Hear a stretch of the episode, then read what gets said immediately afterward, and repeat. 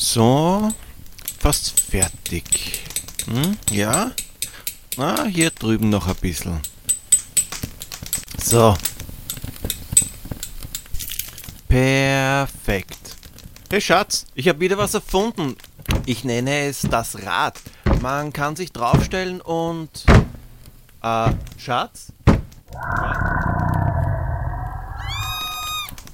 Ah, schon wieder. Warte, ich komm schon.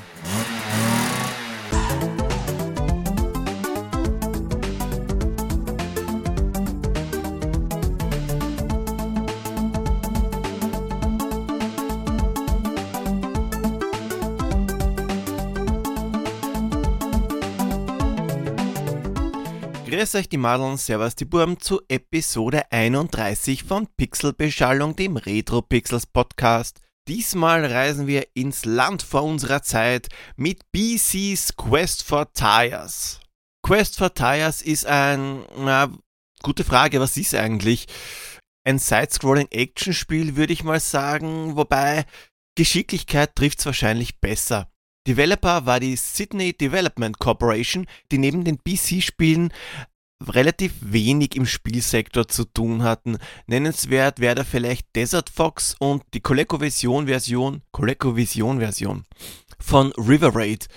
Das Spiel mit dem Höhlenmenschen kam neunzehnhundertdreiundachtzig auf den Markt und war deren zweiter Streich. Gepublished wurde das Teil von Sierra Online. Zu denen muss ich, glaube ich, nicht wirklich viel sagen. Ihr wisst schon, gegründet von Ken und Roberta Williams, King's Quest, Larry, Incredible Machine, Donald Ducks Playground. Letztes habe ich übrigens schon in Folge drei besprochen, müsst ihr aber nicht unbedingt reinhören, weil die ersten Folgen waren wirklich ziemlich scheiße, noch schlimmer als die jetzigen. Hauptsächlich rede ich über die B C Quest for Tires Version für den Commodore vierundsechzig, aber es gab auch Ports für den Apple zwei, die Atari acht Bit Computer, den M S X, Z X Spectrum, Acorn Archimedes, Mattel Intellivision und auch ColecoVision. Ah ja, und den P C. Den Titel, den gab's auf Diskette, Kassette und auch Cartridge. Die C vierundsechzig und Atari-Version hat Chuck Benton programmiert. Chuck Benton war einer der Designer des ersten Teils der Leisure Suit Larry Serie und hat das neunzehnhunderteinundachtzig erschienene Softporn Adventure geschrieben. Ihr wisst schon, das mit Roberta Williams am Cover. B C's Quest for Tires ist ein Lizenztitel. Es gab nämlich einen Comic namens B C, der im Deutschen Neander aus dem Tal hieß. Hab davon nie gehört, erscheint aber schon seit den fünfziger Jahren. Der Schöpfer des Comics war Johnny Hart, der ist leider zweitausendsieben an einem Schlaganfall gestorben, aber während seiner Arbeit am Zeichenbrett. Also ist er zumindest gestorben, während er etwas tat, was er gern machte. Die Story ist recht rasch zusammengefasst. Ihr steuert den Höhlenmenschen Thor, der seine Freundin Cute Chick aus den Fingern des bösen Dinosauriers retten muss. Ist ja auch klar, das haben die damals ebenso gemacht, die Dinos. Bevor wir uns aber in die Steinzeit begeben, machen wir noch einen Zwischenstopp und schauen denn, was um den Release von B C's Quest for Tires noch geschah. Naja, ein genaueres Release-Datum als neunzehnhundertdreiundachtzig habe ich leider nicht rausfinden können. Nehmen wir zum Eingrenzen und dem Schöpfer des Comics zu Ehren Johnny Harts Geburtstag und wir haben den achtzehnten zweiten neunzehnhundertdreiundachtzig. Und da hat's gebrannt, besser gesagt immer noch gebrannt. Bei Buschfeuern, die seit dem fünfzehnten Februar im Süden und Südosten Australiens wüten, sind neunundsechzig Personen ums Leben gekommen, hundert weitere liegen mit schweren Brandverletzungen im Krankenhaus. Es gibt über dreihundert Millionen Euro Sachschaden.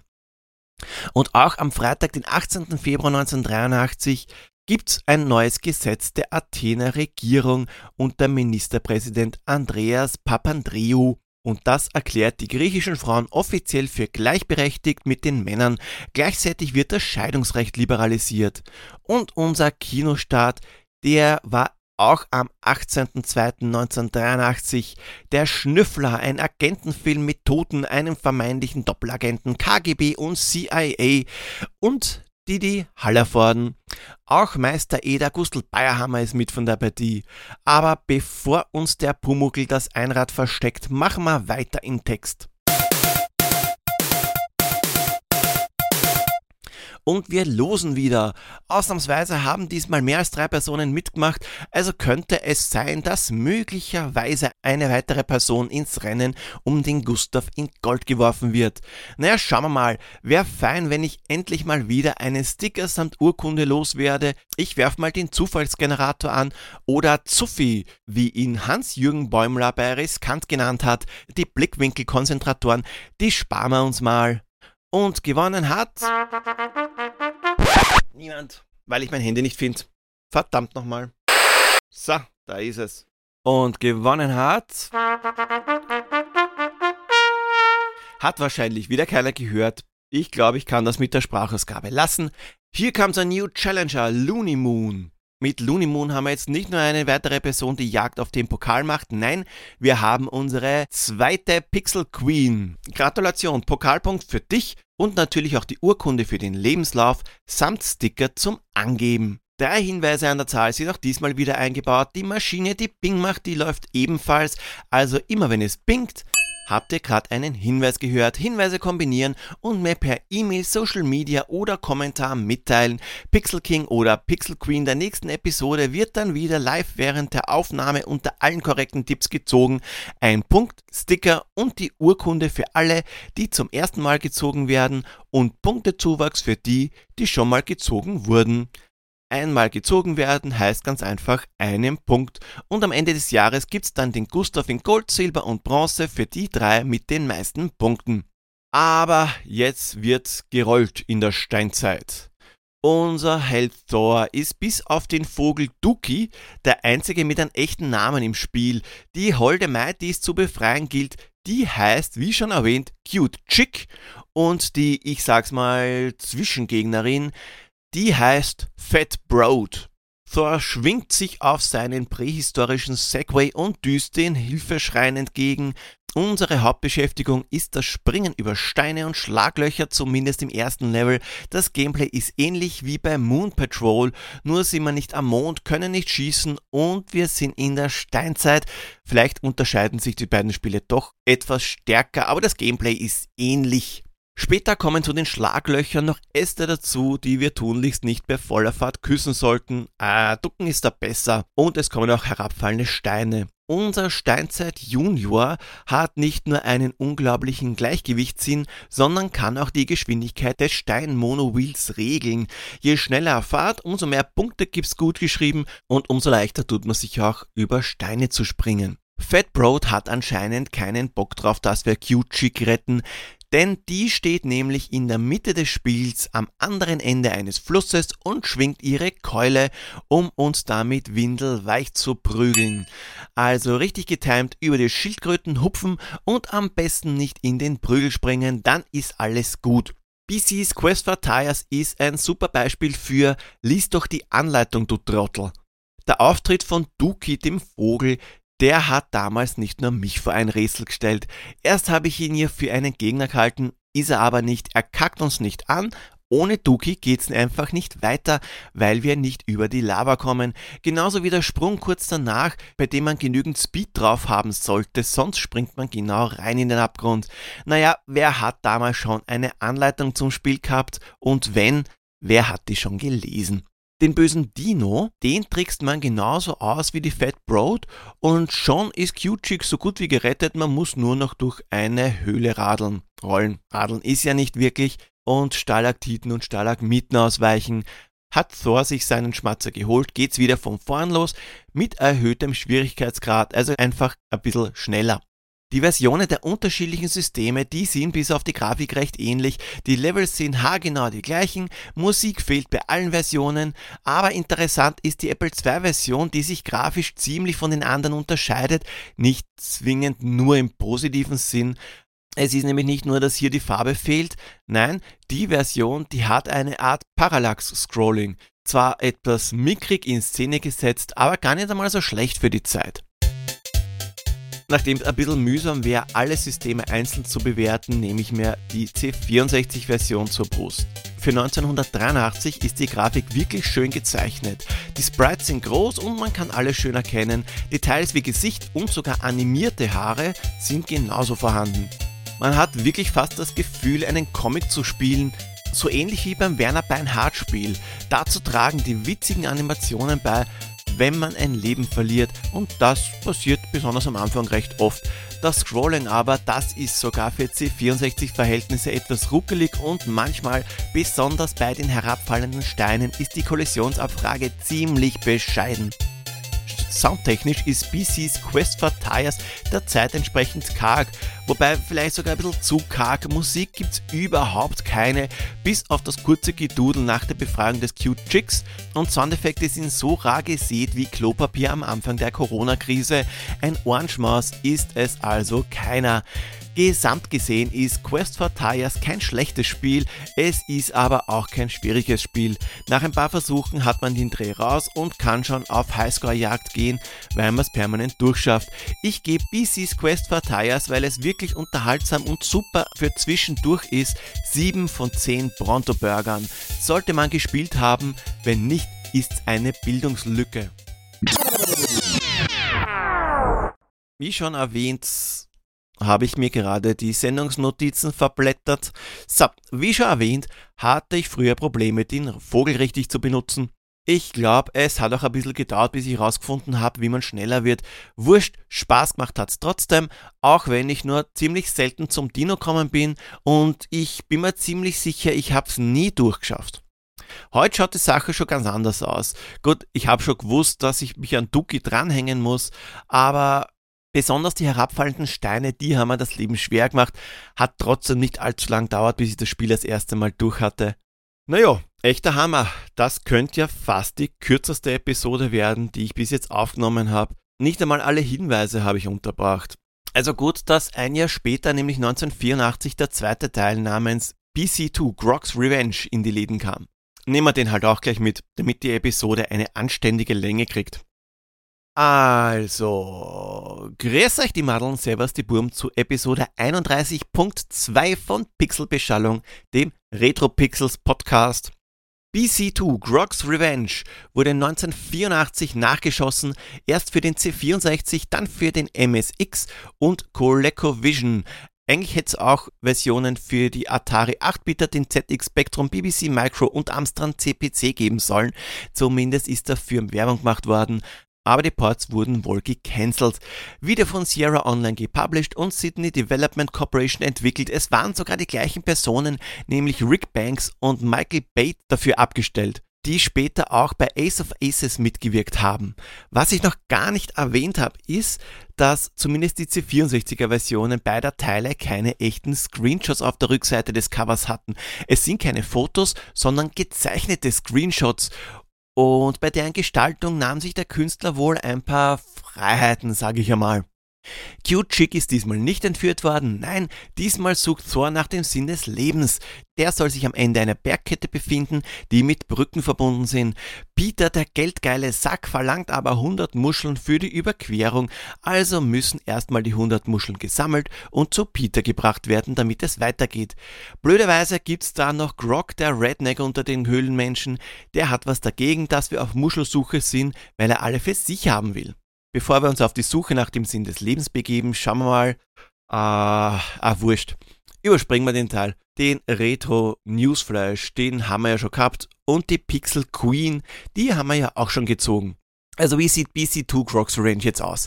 Erst einmal um einiges trister als der Vorgänger, viele Farben gibt's nicht, der Berg ist grau, der Himmel blau, die Muscheln hellblau. Im unteren Drittel des Bildschirms, da habt ihr mal die Punkteanzeige und den Zähler, wie viele Muscheln ihr bzw. Grog eingesammelt hat. Und es gibt auch eine Minimap, auf der eure und auch die Position von Grog angezeigt wird. Im Gegensatz zu Teil eins hat das Spiel jetzt auch eine gewisse Tiefe, jetzt nicht storytechnisch, sondern räumlich. Folglich könnte diesmal auch ein Stück nach hinten und nach vorne fahren, aber nicht so weit. Der Felsvorsprung, der hat nur eine gewisse Breite, weil sonst klebt ihr entweder an der Felswand oder ihr macht einen Flug Richtung Tal. Dafür könnt ihr diesmal aber weder springen noch euch ducken, aber das ist auch gar nicht notwendig, wobei springen wäre ab und zu schon nicht schlecht gewesen, dann wäre das Spiel aber wieder zu leicht. Ein Druck auf den Feuerknopf schaltet den Turbo ein, wenn ihr einmal flüchten müsst oder einfach schneller Muscheln einsammeln wollt. Flüchten müsst ihr manchmal vor lebenden Gegnern. Ja, lebende Gegner, nona, die Steine und Felsspalten, die werden euch kaum verfolgen. Ah, wurscht. es gibt einen grünen Mini-Dino, der euer Rad futtern will, und auch Grog. Die Sache mit Grog, die ist besonders haarig, nicht nur weil er aus neunzig Prozent Harn besteht und man das Bedürfnis hat, nach der zerstörten Freiheitsstatue vom Planet der Affen zu suchen, wenn man ihn sieht. Ach, ach Gott, viel beschissener hätte ich den Hinweis echt nicht mehr einbauen können. Naja, das zweite Problem bei Grog ist, wenn er euch erwischt, seid ihr sofort Game Over. Es ist egal, wie viele Leben ihr noch habt. Aber der Höhlenmensch-Mobber, der wird angekündigt. Nicht nur durch die Minimap, sondern auch durch eine laute, bedrohliche Musik. Das ist schon ein geiler Effekt, der sofort Panik auslöst. Ist fast so grauslich wie der Alarm bei Sonic, bevor er absäuft. Ihr rollt also um den Berg und werdet bald nicht mehr weiterkommen, weil entweder ein Abgrund oder Grog den Weg versperrt. Dafür gibt's Fluchtwege in den Berg hinein. Das hat in etwa den gleichen Effekt wie die Tore bei Nebulus. Die kommt ganz einfach beim anderen Ende des Berges raus. Bei B C zwei gibt's aber eine Zwischensequenz. Thor schnallt sein Xenonlicht an sein Rad und ihr müsst nun zwischen Grog und Stalagmiten herummanövrieren. Stalagmiten, das sind die Steindinger in Höhlen, die vom Boden in die Höhe wachsen, Stalaktiten, die, die von der Decke hängen. Und wie merkt man sich das? Das T von Stalaktit sieht aus wie das Ding, das eben von oben runterhängt, und das M von Stalagmit genau andersrum. Pixelbeschallung hat also auch diesmal den Bildungsauftrag erfüllt. Ah ja, und Muscheln sammeln dazwischen nicht vergessen. Das Ganze sieht man übrigens dann nicht mehr von der Seite, sondern aus der Vogelperspektive. Bringt die Muscheln, sobald ihr hundert an der Zahl habt, zu Peter, damit er euch über die Brücke lässt und ihr ins nächste Level kommt. Bei hundertfünfundzwanzig oder mehr gibt's sogar ein Extraleben. Und am Ende von Level E, die Levels, die sind nämlich mit den Buchstaben A bis E versehen, gibt's dann den Sinn des Lebens und eins der unbefriedigendsten Enden der Videospielgeschichte, Leute. Ich spoiler's einfach einmal. Ihr könnt ja noch weiter skippen, ganz geschwind. fünf, vier, drei, zwei, eins. Also, ihr kämpft euch durch die fünf Level und ihr findet zum Schluss was? Ein gelbes Ding mit Hut, das irgendwie wie ein Heuhaufen aussieht, aber es ist gar nicht der Sinn des Lebens. Nein, das ist Grog, die Ratte, in einem Kostüm, der uns in gewohnter Weise anbrüllt, und wir sind Game Over. Oder ist Grog der Sinn des Lebens? Wurscht, wir sind auf alle Fälle tot, Game Over, jabadabadu. So wie bei Pixelbeschallung gibt's auch in der Anleitung von B C zwei Grog's Revenge Hinweise. Und zwar Hinweise auf Warp-Tunnel. Die kann man, wenn man die Hinweise richtig entschlüsselt, aktivieren, um sich die Muschelsammelei zu sparen. Das nimmt allerdings den kompletten Spiel den Sinn. Im ersten Berg ist der Warp-Tunnel zum Beispiel immer gleich der erste Tunnel rechts nach dem Spielstart. Hat man den Tunnel betreten, einfach zweimal auf die Taste zwei drücken, um vom Level A zu Level B zu springen, zweimal Taste drei und vom B auf C zu springen und so weiter und so weiter. Im Berg zwei und drei dürfte die Sache schon komplizierter sein, ich habe es zumindest nicht durchschaut. Während die C vierundsechzig und Coleco Adam Versionen drei Berge A fünf Level beinhalten, ich glaube, ich habe gar nicht erwähnt anfangs, dass es auch eine Version für Coleco Adam gab. Wurscht, jetzt wisst ihr es. Also, bei denen gab es drei Berge mit jeweils fünf Levels.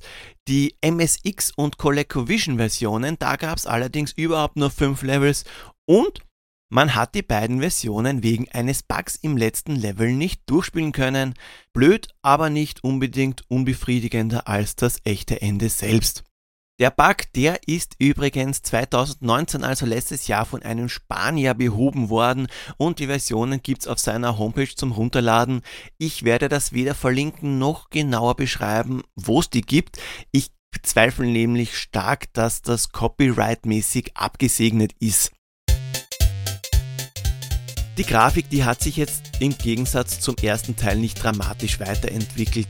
Es sieht aber trotzdem super schön comicmäßig aus. Das Scrolling, das ist aber um einiges flüssiger als bei Teil eins. Dafür gibt's leider nicht so viel Abwechslung und ziemlich viel Grau in Grau. Der Sound von B C zwei ist okay, aber auch nicht wirklich der Hammer. Kurze Musikschnipsel gibt's zwischendurch, mehr aber auch nicht. Besonders die Alarmmusik, wenn Grog in der Nähe ist, die kann ich ganz einfach nicht oft genug erwähnen, die ist super. Gesamt gesehen ist B C zwei zwar irgendwie komplexer als Quest for Tires, aber trotzdem wesentlich monotoner. Zwar spielt man diesmal um einiges länger, bis man das Ende sieht, aber dafür muss man immer das Gleiche machen und das Ende selbst, naja. Trotz Weiterentwicklung, realistische fünf von zehn Bronto-Burgern sollte man gespielt haben, aber es ist nicht dramatisch, wenn man es verpasst hat. Ich weiß, da scheiden sich die Geister, manche finden Teil eins besser, manche Teil zwei, ist Geschmackssache, da es ganz einfach unterschiedliche Spielmechaniken sind. Früher habe ich Grog's Revenge nicht wirklich weit geschafft. Ich habe es, glaube ich, auch nicht gar so oft gespielt. Ich kann mich nicht einmal daran erinnern, dass ich jemals das erste Level geschafft habe. Was ich aber weiß, ist, dass es neben Giana Sisters und Alien Syndrome eins der ersten Spiele am C vierundsechzig war, die ich jemals gespielt habe. Heute bin ich schon ein bisschen weitergekommen, allerdings ist die Tatsache, dass eine Begegnung mit Grog zum Instant Game Over führt, einfach nur scheiße. Auch der radfressende Dino, der bewegt sich teilweise ziemlich unberechenbar. Nebenbei wird B C zwei recht schnell fad und der Drang, meinen Highscore zu knacken, der kam nicht einmal annähernd auf. Positiv muss ich anmerken, dass die Grog-Alarmmusik immer noch Gänsehaut bei mir verursacht. Wer sowohl B C's Quest for Tires als auch B C zwei Grog's Revenge heute noch spielen will, benötigt ein altes System, wie zum Beispiel den C vierundsechzig und die Originalspiele dazu. Mir sind weder Remakes bekannt, noch waren diese Spiele in irgendeiner Collection dabei, wird wohl unter anderem den Grund haben, dass es eben Lizenztitel sind. Sodala! Jetzt geht aber auch das Double Feature zu Ende. Zwei Urzeitspiele auf Urzeitsystemen. Das nächste Mal wird's mit dem Sega Mega Drive wieder etwas moderner und nein, es ist nicht einer der Streets of Rage Teile. Das war's jetzt wirklich für heute. Diesmal habe ich das Rätsel des nächsten Spiels ein bisschen kniffliger gehalten. Da sollten, denke ich, auch die üblichen Verdächtigen ins Grübeln kommen. Habt ihr aufgrund der Hinweise trotzdem eine Idee, was das Spiel der nächsten Episode sein könnte? Dann schreibt mir euren Tipp per E-Mail, Kommentar oder Social Media. Wollt ihr, dass ich mir ein bestimmtes Spiel vornehme? Dann lasst es mich wissen. Und auch wenn ihr eine Idee für ein Intro habt, könnt ihr Pixelbeschallung mitgestalten. Folgt mir auf Twitter at retropixels punkt at, Instagram retropixel-podcast oder schaut bei w w w punkt pixelbeschallung punkt at vorbei. Jupp, Pixelbeschallung hat jetzt sogar schon eine eigene Domain. Und nicht vergessen, der Sinn des Lebens ist Grog und Piraten wissen, wie man ihn mixt. Baba!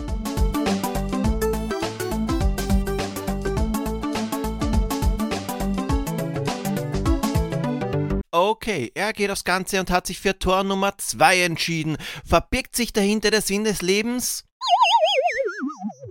Oh nein, es ist der Grog. Game over. Hinter Tor Nummer eins verbirgt sich der Sinn des Lebens und der Sinn des Lebens ist nichts anderes als...